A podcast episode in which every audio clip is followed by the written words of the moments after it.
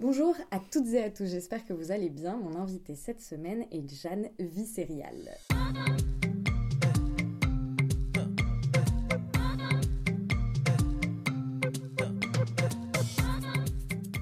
Présente est un podcast dans lequel je souhaite mettre à jour ce qui vient en amont puis en aval de l'art contemporain. Mes questions portent donc rarement sur les œuvres en elles-mêmes, mais davantage sur toutes les réflexions et les doutes qui gravitent autour de celles-ci. Car ici, je m'intéresse d'abord à la manière dont la vie de mon invité impacte son travail, puis à l'inverse, à la façon dont son travail vient impacter sa vie. Dans Présente, j'essaye de mener les conversations comme j'ai l'habitude de le faire en tant que critique d'art dans les ateliers d'artistes ou à la terrasse des cafés, sauf qu'ici, nous sommes enregistrés et vous avez la possibilité tout Пожалуйста. C'est grâce à un artiste que j'ai découvert le travail euh, de mon invité d'aujourd'hui, un artiste que vous connaissez euh, puisque je l'ai déjà euh, reçu dans cette émission. Il s'agit de Hugo Servanin qui fait partie des nombreux artistes avec qui Jeanne Vicerial a collaboré. Jeanne, c'est la toute première doctoresse en design textile en France.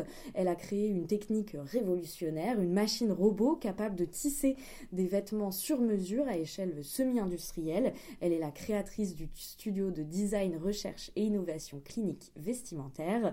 Aujourd'hui, on va parler mode, art contemporain, révolution industrielle, normes et représentation sociale avec Jeanne Vicerial. Bonjour Jeanne. Bonjour. Je te remercie d'avoir euh, accepté mon invitation et de me recevoir dans ton atelier. Euh, j'ai plein plein de questions. Je me suis rendu compte que d'habitude je rédige 5, enfin 6, 7 questions et la chose j'en ai 8, 9. Donc on commence tout de suite. Euh, au début de l'année 2015, la designeuse néerlandaise Lee Edelkort, grande prêtresse de la mode, publie son manifeste anti-fashion dans lequel elle déplore l'obsolescence du système, des écoles au podium en passant par la presse. Elle montre l'absurdité du milieu, de son système pyramidal producteur d'oppression sociale et sexiste à son euh, industrie à l'origine d'un ravage écologique.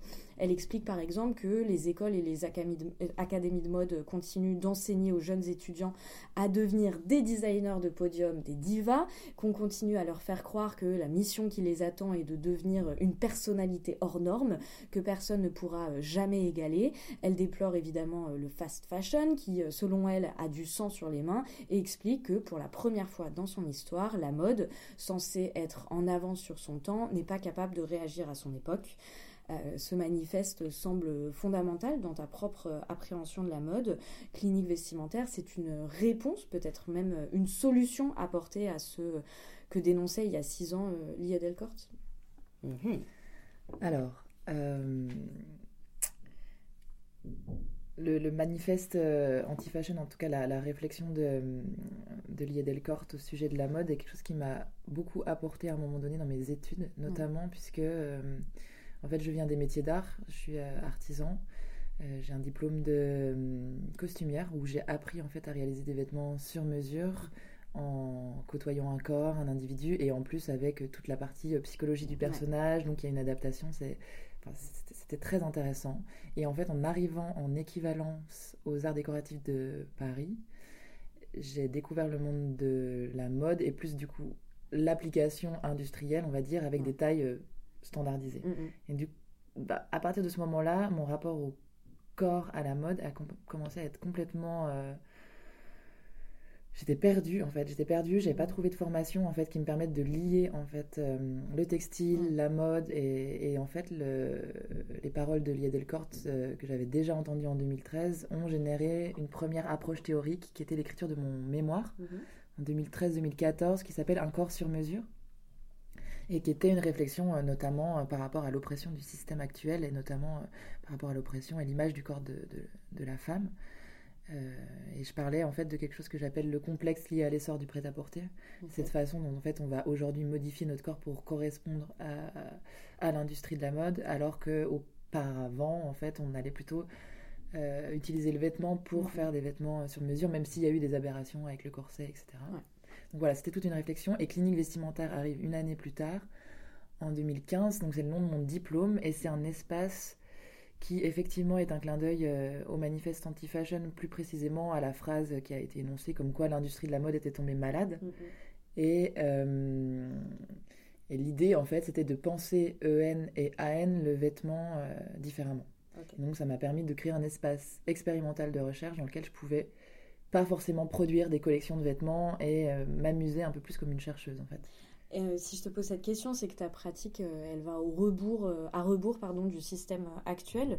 Tu es l'inventeuse du coup d'une technique révolutionnaire, le tricotissage, un procédé de cobotique pensé en collaboration avec des ingénieurs de l'école Lémine qui te permet de remettre l'individu au centre de ta pratique et de produire sans faire de, enfin, aucune chute, notamment grâce à l'usage d'un monofilament qui pour ta première collection était long de 466 km, ce qui équivaut quand même à un pavillon. Euh, est-ce que tu peux nous expliquer ce procédé, comment il est né, comment euh, il fonctionne? Le tricotissage, euh, c'est ni du tissage ni du tricot, mhm. et en réalité c'est beaucoup plus proche de la dentelle. Ok. Et c'est une inspiration qui est née par l'observation du corps humain. En fait, j'ai réalisé qu'aujourd'hui, l'individu est présent qu'au moment de l'achat en boutique euh, ou alors sur Internet. Donc on n'a aucun rapport physique mm, en fait mm. avec, euh, avec le vêtement. Et l'idée de départ du projet de la collection 466 euh, km fil était de remettre l'humain au début du processus, donc d'avoir un lien avec lui. Et donc à partir de ce moment-là, j'ai commencé à l'étudier et je me suis rendu compte que sous sa peau, il y avait un tissage qui était fabuleux, qui était celui de la fibre musculaire. Et donc pendant un an, je me suis amusée à retisser des muscles. Mm-hmm. Et donc c'était une technique, enfin c'était complètement empirique. J'ai juste pris un fil que j'ai que je récupérais en fait des chutes de l'industrie de la mode. Donc euh, voilà, une pièce me coûtait pas plus de 2 euros quoi. C'était local puisque j'utilise un même fil et euh, mais c'était extrêmement long puisque c'était entièrement manuel. Et donc voilà, et euh, petit à petit en fait le jeu de retisser des muscles, j'ai regardé beaucoup les tissages aussi d'autres espèces, les nœuds, etc. Et petit à petit en fait j'utilisais plutôt des points de suture que des points de couture, je suis venue utiliser les, les seringues, etc. Et j'ai fait une dernière pièce, qui est une robe épine dorsale, qui est faite en un fil de 150 km de long. Et en fait, le fil que j'ai utilisé était mal fixé. Je mhm. pense qu'il devait sortir d'une mauvaise fabrication. Et en fait, quand j'ai démoulé ma pièce, parce qu'à cette époque j'utilisais de la résine, tout a coulé rouge. donc j'ai vraiment eu l'impression de dépecer un mannequin. J'ai mis trois mois à faire cette pièce. Et là, je me suis dit, mais en fait, il va falloir euh, ça peut être intelligent de, réfléchir à un système de semi-automatisation pour produire ces pièces-là et pouvoir proposer de la couture à moindre coût. Euh, Bien sûr. voilà. Clinique vestimentaire, le nom du studio que tu as créé n'a évidemment pas été choisi euh, par hasard. Tu utilises beaucoup de liens, euh, comme tu le disais, entre la chirurgie et la mode. D'ailleurs, les outils que tu emploies dans ton travail euh, sont issus du domaine de la chirurgie. Tu parlais des seringues, etc. Ces liens que tu as esquissés découlent directement d'une analogie que tu as faite entre la peau telle qu'on la conçoit au XXIe siècle et le vêtement tel qu'il était autrefois avant l'industrialisation de la mode. Tu expliques que la peau, c'est l'étoffe d'aujourd'hui Qu'est-ce que ça veut dire exactement? Mm. Alors ça, c'est un constat euh, que je... Enfin, c'est une réponse assez aussi onirique à, ce qui se passe actuellement. Mm-hmm. En fait, euh, j'ai réalisé que avant l'avènement du prêt-à-porter, on a créé une silhouette sur mesure par le vêtement. Donc avec plein de stratagèmes, des lignes, comme je disais précédemment, avec des aberrations. Donc il y a une maladie hein, qui a généré la descente d'organes avec, le, avec le port du corset, mm. avec la ligne en S en 1900, etc. Et en fait, petit à petit, quand on a standardisé euh, euh, en trois tailles, plus ou moins, le vêtement et la grande distribution. SML. Voilà, et je me suis posé la question de où était passé ce sur-mesure. Mhm. Et en fait, on n'a jamais autant repratiqué en fait euh, un lien avec le corps, que ce soit par la nutrition, la chirurgie, le tatouage qui devient un bijou sur mesure, les cosmétiques, etc. On n'a jamais retraité autant notre corps. Donc quelque mhm. part, pour moi, en fait, il y a eu une inversion et finalement aujourd'hui, on modifie notre corps. Donc lui, devient le vêtement, euh, puisque le vêtement n'a plus vraiment de qualité, que, qu'il est. Enfin, oui, et puis il n'est pas du tout individualisé, c'est-à-dire que, enfin, si surtout si on parle de fast fashion, etc., on a tous les mêmes fringues, les mêmes trucs, enfin, on est vraiment très standardisé, et du coup, le fait d'avoir euh, un tatouage unique, c'est une manière peut-être de aussi se... Oui, je pense que dans, dans, dans, dans le fond, il y, a une, il y, a une idée comme ça de, de créer son enveloppe sur mesure, et donc c'était vraiment ce rapport à à la peau, en fait, qui devient vraiment cette étoffe-là et qu'on va modifier euh, comme on mhm. peut euh, par rapport aussi à un système qui donne une image très jeune, très. Voilà, mhm. après, il y a aussi plein d'autres choses qui sont liées à ça. Et ce rapport à la chirurgie, pour moi, en fait, euh, le tailleur du 21e siècle, c'est le chirurgien. C'est même nous-mêmes, en fait, avec. il n'y a jamais d'ailleurs eu autant de troubles alimentaires. Enfin, voilà, il y, a plein de questions qui qui, derrière en fait cet avènement du prêt-à-porter, qui était quand même une super évolution, a aussi engendré des modifications. D'autant plus depuis les années 90, où là, on est carrément rentré dans le fast fashion, et aujourd'hui, on est carrément dans le fast, fast fashion. Et euh, ça va très vite. Mais, mais, ces liens que tu soulignes entre euh, euh, la mode et la chirurgie, ils révèlent aussi une, une fascination pour le corps, mais contrairement à ce qu'on peut euh, projeter quand on imagine un ou une couturière euh, qui serait euh, fascinée par la courbe d'une hanche ou le galbe d'une poitrine, toi ce qui t'intéresse, ce sont les tissus musculaires, ce qui se situe sous l'épiderme, c'est le corps anatomique, au-delà des, constats et des analogies que tu, proposes, elle vient d'où cette, cette fascination pour le corps? Un peu plus perso, mais...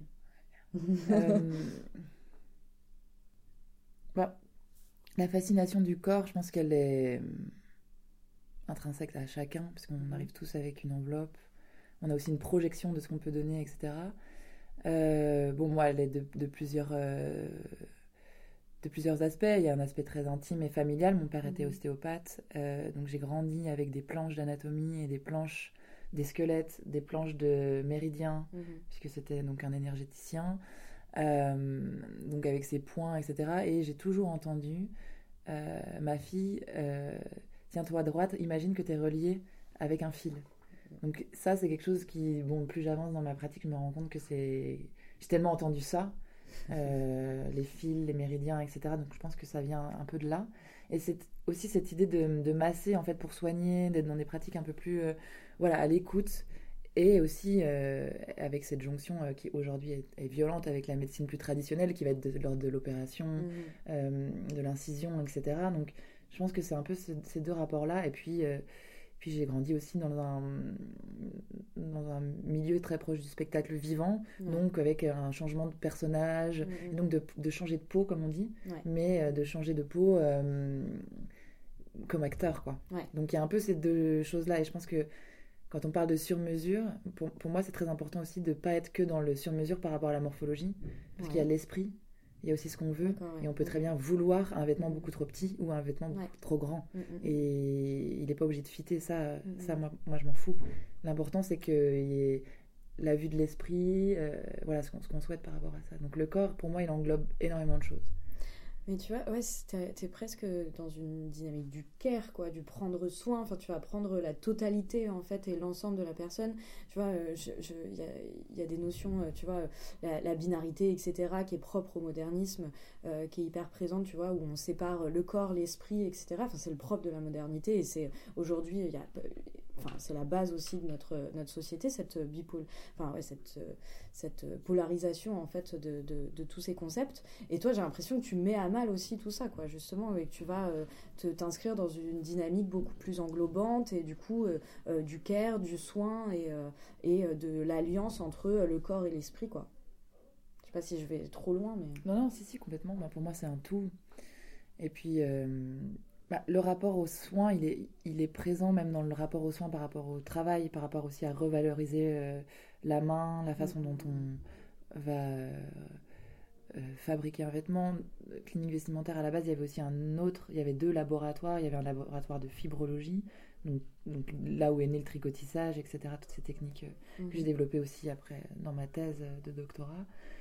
Et il y avait aussi une autre partie qui était plus dans le dans la réemploi en fait des, des, vêtements un peu à la 5-5 euh, mhm. designer en fait où je prenais une veste qui était abîmée, j'enlevais. Mhm. donc il y avait un prélèvement de cancer de doublure, je faisais des liftings vestimentaires, il y avait tout un tout un truc aussi par rapport aussi euh, à l'histoire que peut raconter les vieilles pièces qui aujourd'hui malheureusement n'ont plus de seconde vie puisqu'en fait comme on a produit globalement euh, très mal depuis les années 90, mhm, très bientôt la fripe va devenir très compliquée puisque c'est ah bah des vêtements qui ne sont pas réutilisables. Qui ne sont pas réutilisables. Tu m'étonnerais. Euh, alors, l'année dernière, tu étais en résidence à l'Académie de France à Rome, la Villa Médicis. Euh, l'occasion d'approfondir tes recherches, mais aussi une opportunité euh, inédite pour toi de ne pas avoir à choisir de camp et avec euh, la possibilité de t'exprimer librement. Ces frontières symboliques entre euh, le design, la recherche, les arts plastiques et la mode, elles semblent te préoccuper, si ce n'est t'agacer.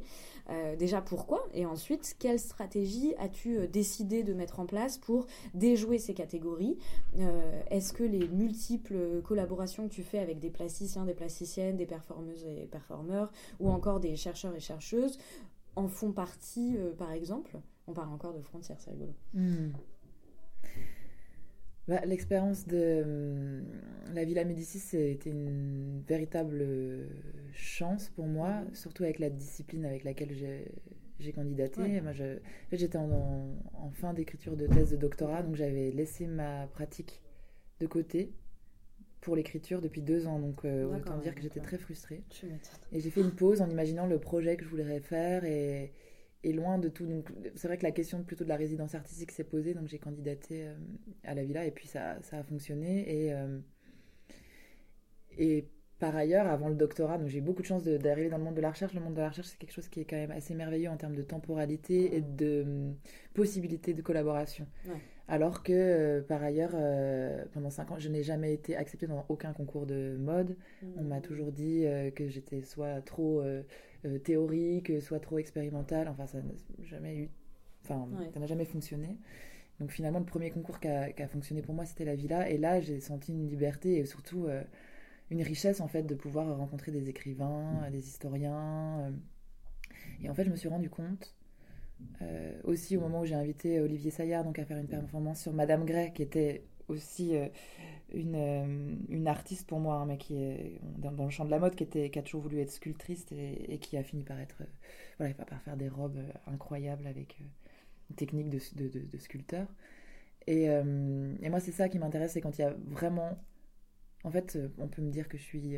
On peut dire de moi que je suis designer, artiste, chercheuse. En fait, j'ai ça m'intéresse ça m'intéresse pas trop. par contre ce que je vois c'est que quand je passe une commission de design on m'envoie en art contemporain ou quand je passe une, une commission d'art contemporain on m'envoie en design en tout cas voilà. Et donc euh, c'est un peu la question aujourd'hui où je trouve malheureux que encore aujourd'hui euh, il y a dans certaines institutions des personnes qui ne qui ne comprennent pas aujourd'hui cette volonté de, bah, en tout cas c'est comme ça aujourd'hui j'ai l'impression que en tout cas la génération dans laquelle je m'inscris on se pose même plus ces questions. C'est, mm. c'est inné. Enfin, c'est pour nous, c'est, super. On a fait des écoles comme ça. Donc, euh, aussi, un jour, on a envie de faire de la photo. Et l'idée de la collaboration, moi, c'est vraiment quelque chose qui me plaît. J'aurais jamais pu développer un robot euh, sans, euh, plonger dans le monde des ingénieurs. Et je ne suis pas ingénieur pour autant. Mm, mm, et, et voilà, donc cette expérience à la villa, ça a été incroyable. Et d'autant plus le fait d'avoir été confiné pendant six mois. Euh, j'y viens, j'y viens. Parce que du coup, le 9 mars 2020, on connaît la chanson. Euh, alors que tu es pensionnaire. Euh, oh, je vais y arriver. Alors que tu es pensionnaire à la Villa Médicis, l'Italie se confine. Et dès le lendemain, tu lances la quarantaine vestimentaire, un défi que tu te donnes. Il s'agit de créer quotidiennement une composition vestimentaire que tu postes sur Instagram. La photographe Leslie Moquin rejoint le projet quatre jours après le lancement et immortalise ses créations qui sont pour la plupart éphémères, puisque réalisées à partir des fleurs de la villa. Comment ça se passait chaque jour pour concevoir ces œuvres et où est-ce que tu trouvais l'inspiration? Parce que c'était, mais enfin, il y avait une profusion, enfin, chaque jour, quoi, le boulot que ça a dû représenter. Mm. Bah, alors, ce qui s'est passé pour nous, ça a été assez étrange, hein, ce, ce, décret euh, dans un pays euh, que tu connais pas, dans une langue que tu connais pas. Décalage de trois semaines avec la France. Oui, en plus. Donc, il y a eu ce, ce moment où moi j'ai appelé mes amis euh, mm-hmm. en France en disant genre on va trouver un endroit vous allez voir. Et bon moi tout le monde disait déconnecté c'est ça. Et, moi on me disait n'appelez pas Jeanne elle a un discours alarmiste. Donc en fait ah moi je me suis retrouvée bloquée en ayant prévenu euh, mm. et bon il y a eu ce décalage là donc c'était assez violent. Et euh, on devait me rejoindre. J'avais tout un projet aussi avec avec un ingénieur qui devait venir pour développer des pièces, une livraison qui est restée bloquée à la frontière. Donc en fait, je me suis retrouvée confinée dans un parc euh, fantastique. Bah et, euh, et, là, je me suis dit, en fait, j'en peux plus. Et en Italie, il y avait vraiment ce, tous les matins, euh, le, enfin, il y avait un truc très morbide.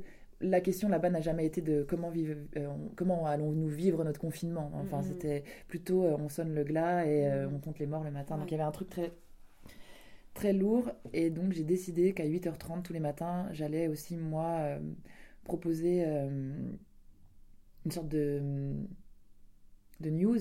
Ouais. euh, depuis la villa, d'autant plus que, euh, je sais pas, je pense qu'on était très peu en fait euh, dans le monde ou en Europe à être confinés dans une institution culturelle en fait. Ouais. Donc tout le monde a quitté le navire, mais nous on s'est retrouvés dans un musée. Ouais. Ah, mais c'est fou. Mm. donc il y avait un peu cette idée-là, et puis et en fait j'ai réalisé qu'il y avait des fleurs, et j'ai commencé à accueillir des fleurs, à, à proposer en fait une collection euh, onirique printemps-été euh, qui n'existe pas, enfin qui, est- qui bon c'est tout un jeu aussi par rapport à la à la mode éphémère, euh, et aux faces, etc. Et donc en fait ça a commencé par le travail du selfie qui a été un quelque chose d'assez violent pour moi parce que j'ai jamais été présente dans mon travail jusqu'à Mhm. ce moment-là à part quand je travaillais et donc de me mettre en scène c'était euh, c'était pas euh, un pic de ouais. un pic d'ego euh, Instagram Ouais. pas du tout c'était plutôt qu'en fait il y avait la distanciation ouais. sociale et plus, donc je pouvais plus travailler sur d'autres corps Oui, t'avais dépourvu de modèles, dépourvu de matériel. donc voilà. Et du coup, je suis devenue mon propre cobaye et donc j'ai travaillé le... bah, avec mon téléphone, donc je faisais des selfies. Et puis, petit à petit, les pièces sont devenues de plus en plus compliquées et ben, Leslie, avec qui j'avais déjà travaillé, m'a rejoint. Et puis petit à petit, on a monté un studio photo. Et euh, le matin, moi, je faisais mes pièces, j'allais cueillir. euh, et vite, vite, vite, fallait. euh, voilà. Et puis j'avais aussi quand même de la matière que j'appelle organes vestimentaires. Donc c'est vraiment Ouais. des formes qui vont plus aller pour la tête, le bas, etc. Mm. Et on, comp- on composait comme ça des corps très rapidement.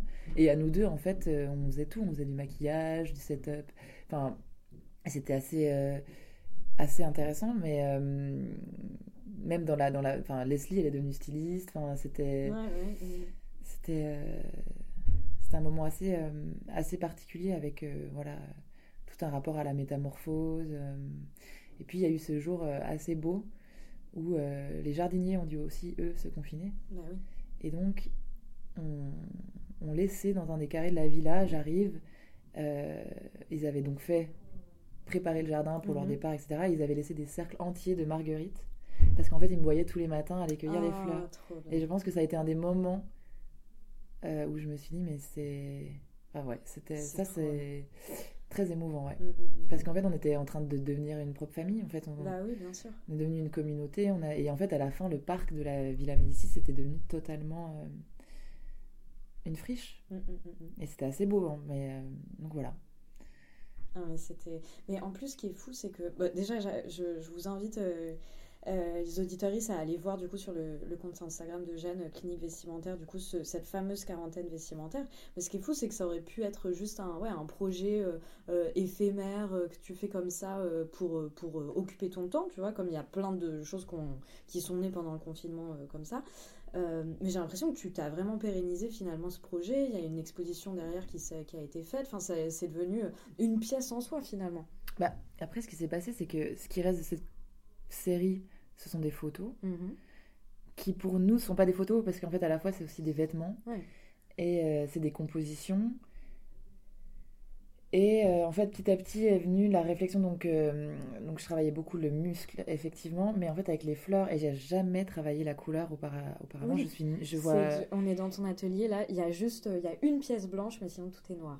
Moi j'adore. hein, mais- c'est vrai et du coup la, la couleur euh, qui est quelque chose avec lequel j'ai beaucoup de mal j'ai toujours été assez nulle en fait On va tellement s'entendre. J'ai tellement de mal. Je le dis dans tous les épisodes, je pense, de ce podcast. J'ai trop de mal dès qu'il y a de la couleur. Je j'y arrive pas. Enfin, je suis obligée de fournir un effort intellectuel pour me dire Camille, c'est toi, c'est ok. Enfin, genre euh, cette peinture, tu peux l'accepter même s'il y a une profusion de Ah couleurs. Et euh, du coup, bah évidemment, je, je- ces vêtements me parlent quoi. Bah, en fait le- aussi quoi. Ouais, le noir. Le noir, pour moi, ça a été un choix parce que comme je me suis inspirée des dessins anatomiques qui étaient des dessins au trait, Ah, en fait, le fil me permet de dessiner en 3D. Mm, mm, mm, Et pour moi, la structure, elle est déjà tellement compliquée que si je rajoutais de la couleur, ça allait être un peu plus compliqué. Mais là, en fait, les fleurs, ce qui était dingue, c'est que j'ai pas à travailler la couleur, elles sont déjà magnifiques. Ah, oui. Et donc, j'ai découvert ça. Et, euh, et après, il y a eu cette question de comment peut-être essayer de conserver ce moment. Et donc, en fait, j'ai fait sécher toutes les fleurs euh, qui étaient présentes dans les jardins de la villa. Et, euh, et je les ai conservées. Et j'en ai fait, en fait, une série de pièces qui s'appelle les Vénus ouvertes. et qui sont en fait des dissections anatomiques qui reprennent en fait un peu aussi ces, ces, ces femmes en cire, euh, voilà les, les premières euh, études mises en place euh, d'anatomie qui sont présentes Ouais. à la Specola, à Florence et à Naples. Et, et ça me permettait de travailler plutôt ce qui était organe. Mm, mm, mm. Et, euh, et du coup, je les ai là. Enfin, c'est des pièces qui, euh, qui sont les fleurs en fait du jardin de la villa. Et comme je ne suis pas du tout experte en conservation de fleurs, elles sont en train de toutes perdre leur couleur. Donc en fait, Mhm, toutes les fleurs vont redevenir blanches et comme une sorte de dentelle. Et ce que je Mhm. trouve assez intéressant, c'est qu'elles continuent encore en fait de Ah, c'est une évolution. Mm, mm. voilà. Ah, J'adore. Et, euh, et va naître aussi un parfum. Avec, donc là, je travaille actuellement avec un nez, Nicolas Beaulieu, avec qui j'ai déjà fait mon premier parfum il y a 5 ans. Et là, on va faire un parfum en fait où euh, il va y avoir en fait cette idée de, de, de- de cycle en fait avec ces fleurs euh, toutes fraîches qui deviennent euh, Mm, mm, mm. matures, puis là qui perdent toutes leurs couleurs. Ouais.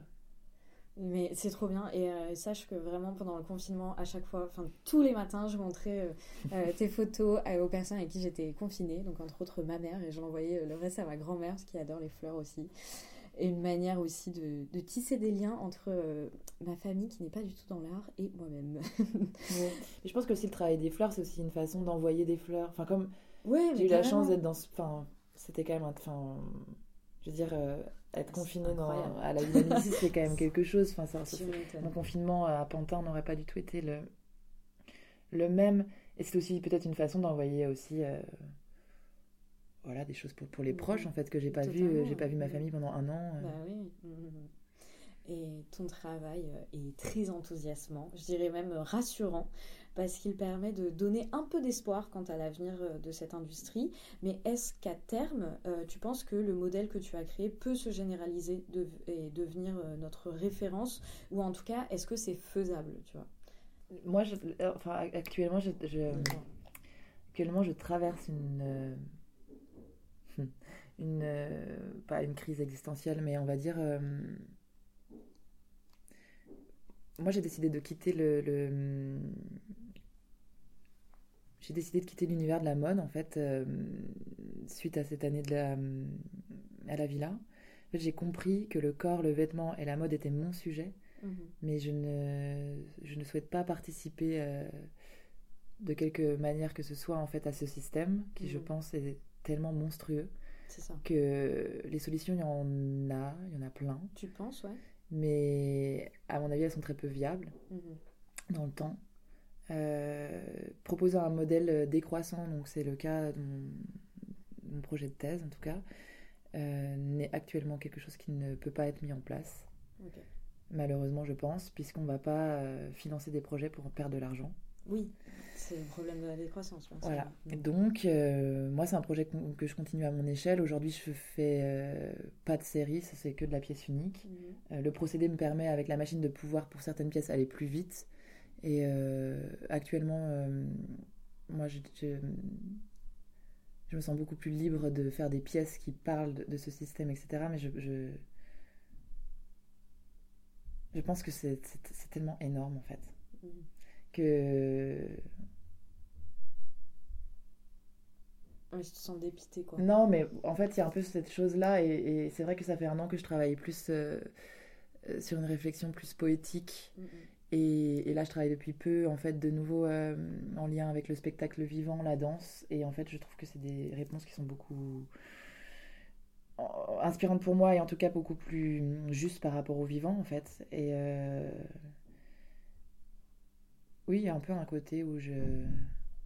Je baisse les bras en tout cas un peu. Ou alors peut-être que je prends des vacances.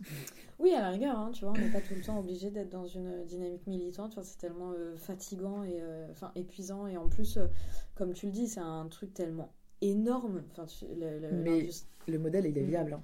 Après, euh, les risques, ou pas les risques, c'est- c'est d'utiliser cette machine dans un, dans un but de rentabilité, de produire sans chute. Ça, c'est c'est intéressant, mais on peut aussi imaginer des dérives en fait. Donc l'idée, c'est euh, vraiment de- d'encadrer le projet pour, euh, pour qu'il y ait des licences, euh, euh, on va dire, éthiques. Ouais. Voilà. Après, effectivement, quand on développe un projet de recherche, de robotique, euh, ça engendre des questions de protection. Donc oui, cette machine, elle est, elle est brevetée, la technique, elle est déposée. Mais euh, mettre un pied dans l'industrie textile et vêtements, c'est aussi mettre un pied dans un monde très particulier. Puisqu'à la base, moi, mon projet, je souhaitais le faire open source et mmh, mmh, mmh. j'ai très vite compris que en fait, ça, c'est un monde qui ne fonctionne pas comme ça. On a affaire à bah, la deuxième industrie la plus polluante au monde. Donc, pour polluer autant, il faut quand même avoir des sacrées euh, industries et des sacrés lobbies aussi euh, derrière. Donc, c'est aussi mettre un pied dans un, dans un monde où, euh, où tout n'est pas rose. Voilà. Je suis actuellement confrontée à des questions très compliquées à ce sujet, en fait, au sujet de qu'est-ce que peut devenir en fait une invention. Mm, mm, mm, oui, une propriété intellectuelle, etc. Et de, un procédé. Et surtout, ouais.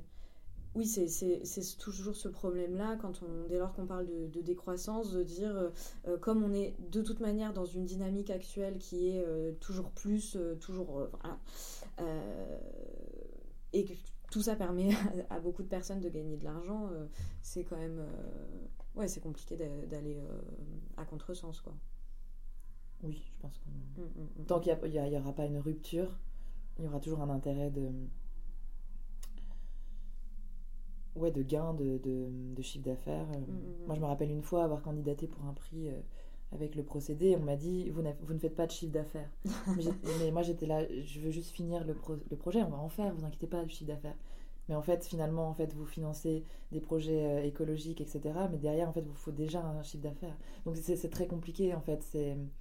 Puis il y a aussi, aussi toute, toute, toute cette volonté de, bah, de se sauver, parce que tout le monde est mouillé en fait. Et, euh, et c'est pas parce qu'on va utiliser du cuir euh, d'ananas ou euh, du coton bio que derrière, en fait, les sols ils sont pas amoindris. Et, et voilà, il y a tout aussi cette. Bah, oui, cette hypocrisie, oui. Donc, qui est très compliqué parce qu'en même temps, c'est plutôt bien en fait d'essayer de faire attention, mais voilà. On va plus aller vers, la publicité et, euh, euh, et, la représentation, parce que l'industrie de la mode, euh, du coup, comme, comme celle de la pub et du cinéma, ont un impact énorme sur la manière dont on perçoit les femmes, sur les attentes aussi qu'on peut avoir de nos propres corps. ce sont vraiment des, des, industries, comme on le disait, qui sont excessivement puissantes, fixatrices de la plupart des normes imposées aux femmes. J'aimerais bien savoir ce que tu en penses en tant que créatrice. quel regard tu portes dessus Le rapport aux femmes euh, et à l'industrie de la, mode, c'est très compliqué en fait. C'est plus même l'idée du canon en fait. C'est quelque chose qui me fascine. Euh, je pense qu'aujourd'hui, euh, on, traverse une époque assez compliquée par rapport au corps de la femme, etc. C'est vrai que, bah, ne serait-ce qu'une femme, en fait, elle varie de 4 cm tous les mois. Euh, ça, c'est des choses qui sont pas du tout prises en. Mais ça, je savais pas du tout. Comment ça, on varie de 4 cm Eh ben, en fait, euh, on a un cycle. Oui, type. Euh, enfin, mon ventre gonfle quand je vais avoir mes règles. Voilà. Ok. Donc, de tour de taille, tu veux dire ça dépend, mais en tout cas, il y a quand même un moment où on n'est pas très bien, quoi. Clairement. Dans nos vêtements, c'est des choses qui sont pas prises en compte. voilà, moi, c'est toutes ces questions-là qui, qui m'interpelle, qui m'interroge. Euh, j'ai une formation tailleur à la base, donc euh, mhm. plutôt homme. Et puis finalement, en fait, euh, je trouve que c'est tellement fascinant de travailler sur le corps de la femme en termes d'accroche, etc. Et de même à la villa, en fait, quand je, je devais m'occuper, en fait, de travailler sur le sur-mesure, mais plutôt par rapport au, statut représentatif des hommes. Et en fait, en arrivant là-bas, je me suis juste rendu compte qu'en fait, on était dans le même délire qu'aujourd'hui, mais en fois beaucoup plus en fait avec toutes ces Vénus au drap mouillé qui comme par hasard laissent tomber le drap. Et en fait d'un coup moi j'ai juste eu envie euh, de les rhabiller et de leur, euh, de leur faire des armores en fait mm, mm, qui sont mm. des sortes d'armures euh, organiques et, et, de remettre la tête des gorgones en fait sur leur tronc. Et voilà en fait c'est aussi c'est des choses qui, qui, qui m'ont interpellée aussi dans la relecture de l'histoire. Donc oui, aujourd'hui, euh, clairement par rapport à la, question, donc euh, la publicité, etc., il y a plein de choses, mais en fait, ça, ça, remonte tellement loin que en fait, je, trouve intéressant de mixer les deux et d'en faire un, un sujet euh, mm, ouais, mm, qui, qui, nous permet aussi de retracer l'histoire. Et puis aussi, c'est vrai que là, il y a quelque chose aujourd'hui qui me qui m'agace. C'est-à-dire qu'après 27 ans, en fait, il y a très peu de femmes qui sont représentées. Mm, mm, mm, Et c'est une violence extrême en fait. Clairement. Puisque à 30 ans, tu te poses déjà la question de. euh, Si t'es périmé ou pas, quoi. voilà. Mm, mm, mm. Et, euh, et oui, il y, a, il y a quand même un courant euh, dans, notre génération de créateurs, etc., de revalorisation. Mais c'est même horrible de dire de revalorisation de femmes âgées. Enfin, je veux dire, c'est bon, on ne fait pas non plus du recyclage. Enfin, ça devrait être. Ouais, c'est une perception de, de, de- de l'image euh, et de l'enfant enfin, qui, me... qui est assez perturbante. ouais. On arrive à la fin de cet entretien. Euh, avant de te remercier, je vais te poser euh, l'ultime question de présente euh, que je pose systématiquement à chacun et chacune de mes invités. Est-ce que tu réussis à vivre de ton travail, Jeanne? Alors oui, je réussis à vivre de mon travail, j'ai, beaucoup de chance. J'ai trouvé un modèle qui, euh, par la recherche en fait, euh, donc euh, bah, le fait déjà d'avoir fait une thèse, ça m'a permis d'être quand même euh, financée Ouais, et de pouvoir développer une pensée, donc Mhm. quand même d'arriver à trouver un compromis entre développer son travail et pouvoir euh, vivre avec Oui, euh, donc une bourse de, de, de doctorat, et puis euh, après de continuer en fait des missions de recherche et euh, principalement aussi d'enseignement, Ok. euh, qui, qui sont des choses très importantes, parce que je pense que quand on développe une philosophie ou des pensées, c'est super de pouvoir bah, les passer, les oui, une sûr. et, euh, voilà, et puis, et puis depuis peu, peut-être euh, euh, lié à des commandes euh, et des acquisitions, et des, des choses- des choses qui sont plus du coup de l'ordre de- de- du milieu artistique, Euh, sachant que je pense que je n'ai jamais gagné d'argent dans le milieu de la mode. Oui, donc finalement, ouais, définitivement. Donc euh, en fait, j'ai fait toute une formation pour un, un métier qui ne m'a jamais euh, apporté. Mais euh, l'équilibre se fait vraiment entre euh, voilà, la recherche, l'enseignement et euh, des commandes particulières. Voilà. Bon, là, je travaille sur deux projets de danse, par exemple. Merci, du coup. Merci Jeanne euh, d'avoir accepté de me recevoir dans ton atelier et d'avoir pris le temps de répondre à mes questions. Euh, merci à vous, chers auditeurs, euh, d'avoir écouté notre échange. Un grand merci également à David Walters pour le générique. Je vous donne rendez-vous sur le compte Instagram de Présente, podcast underscore où on pourra poursuivre nos échanges. N'hésitez pas aussi à aller voir le travail de Jeanne sur son compte Instagram Clinique Vestimentaire. Mais d'ici là, prenez soin de vous et euh, je vous embrasse. Merci.